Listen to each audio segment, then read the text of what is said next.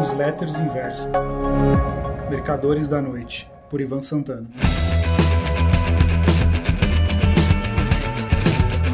No início de 1971, fui à Venezuela pela primeira e única vez.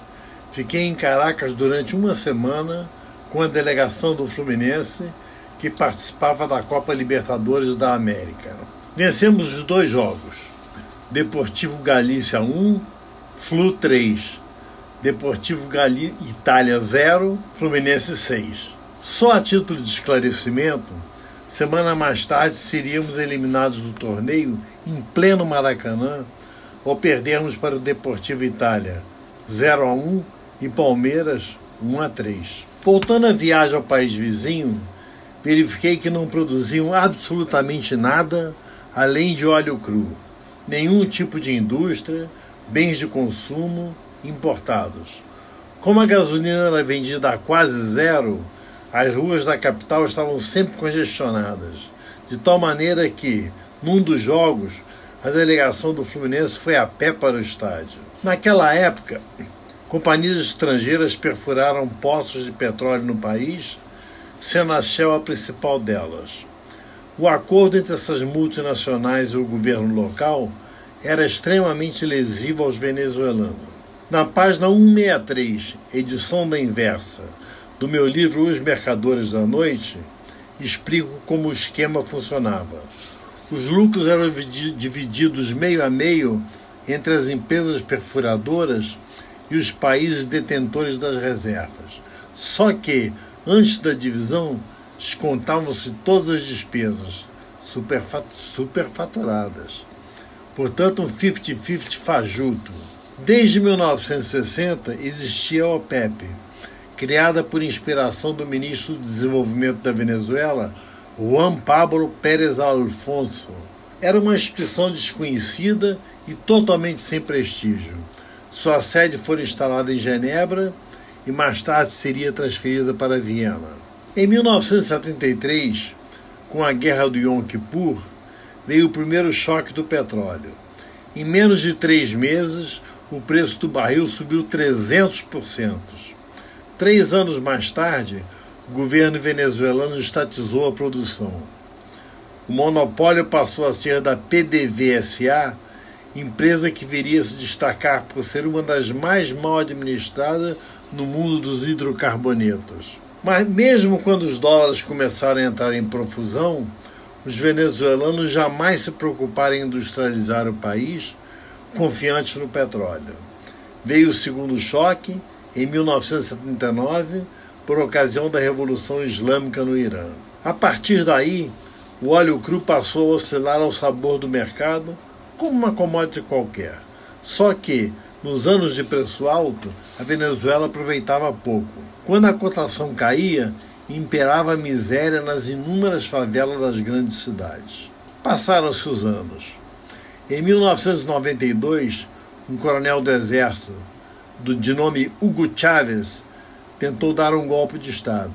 Pretexto: melhorar a vida do povão. Só que a quartelada fracassou.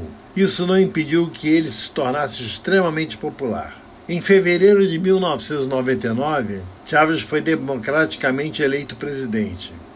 Como obteve grande maioria das cadeiras do legislativo, mudou a Constituição ampliando seus poderes. Aumentou o número de ministros da Suprema Corte, que passou a ser um tribunal carimbador das decisões presidenciais. Da posse de Chaves até meados de 2008, o petróleo entrou em um bull market formidável. Subiu de 17 dólares para 148 dólares, uma alta de 770%. Era para a Venezuela ter se tornado um país riquíssimo pois tem as maiores reservas petrolíferas provadas do planeta. 296,5 bilhões de barris. Acontece que Chaves preferiu, através de seu regime bolivariano, que ninguém sabe direito o que significa, tornar-se um líder revolucionário latino-americano. Vendeu petróleo quase de graça para Cuba de onde importou açúcar pagando preços acima dos de mercado.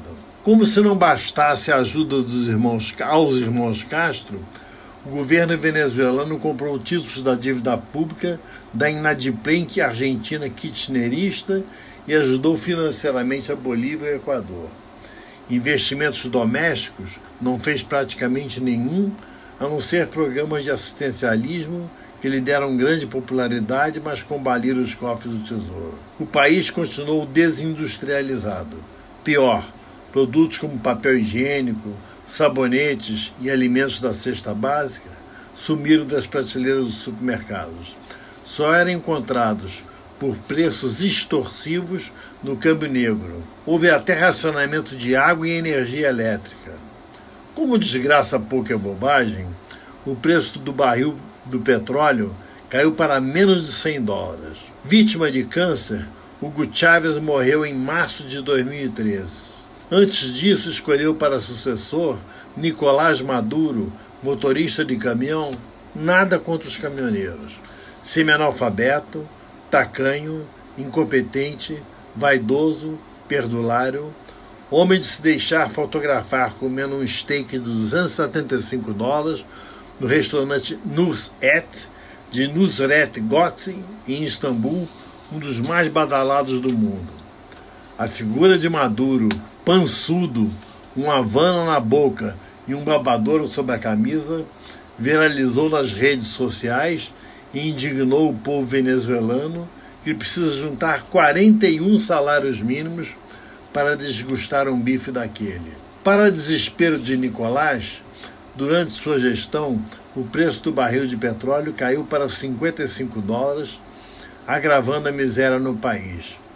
Resultado: 3 milhões de venezuelanos, quase 10% da população, fugiram para países vizinhos como o Brasil e a Colômbia. Tendo perdido as últimas eleições presidenciais, Nicolás Maduro considerou o pleito inválido e promoveu nova rodada, através de um colégio eleitoral de sua confiança. Obteve 67,8% dos votos. Em resposta, o presidente da Assembleia Nacional, o Juan Guaidó, se autoproclamou presidente interino até que eleições livres e democráticas possam ser realizadas. Para desespero de Maduro, os Estados Unidos, a OEA e a maior parte dos integrantes da comunidade europeia passaram a reconhecer o governo de Guaidó como legítimo do país. Agora é questão de tempo, de muito pouco tempo, até que Juan Guaidó tome posse no Palácio de Miraflores. Se for esperto, Nicolás Maduro deverá fugir do país. Caso contrário, pode lhe acontecer o pior. Lembram-se do livro do líder Muammar al-Gaddafi, que mesmo, mesmo tendo uma oferta de asilo política na Arábia Saudita, preferiu ficar na Líbia? Morreu empalado num linchamento perpetrado por populares. Maduro fora, a Venezuela será um país excepcional para investimentos brasileiros, principalmente da Petrobras e de construtoras. Atualmente, a PDVSA extrai apenas 1 milhão e 500 mil barris por dia. Só para efeito de comparação, o Brasil produz mais do que o dobro disso. As oportunidades da Venezuela não se limitam ao campo dos combustíveis o país terá de recomeçar do zero em todos os setores da atividade industrial, comercial e de serviços. As empresas brasileiras, muitas delas com capacidade ociosa, podem se valer disso. Talvez, para nós, seja um dos grandes negócios deste fim de década.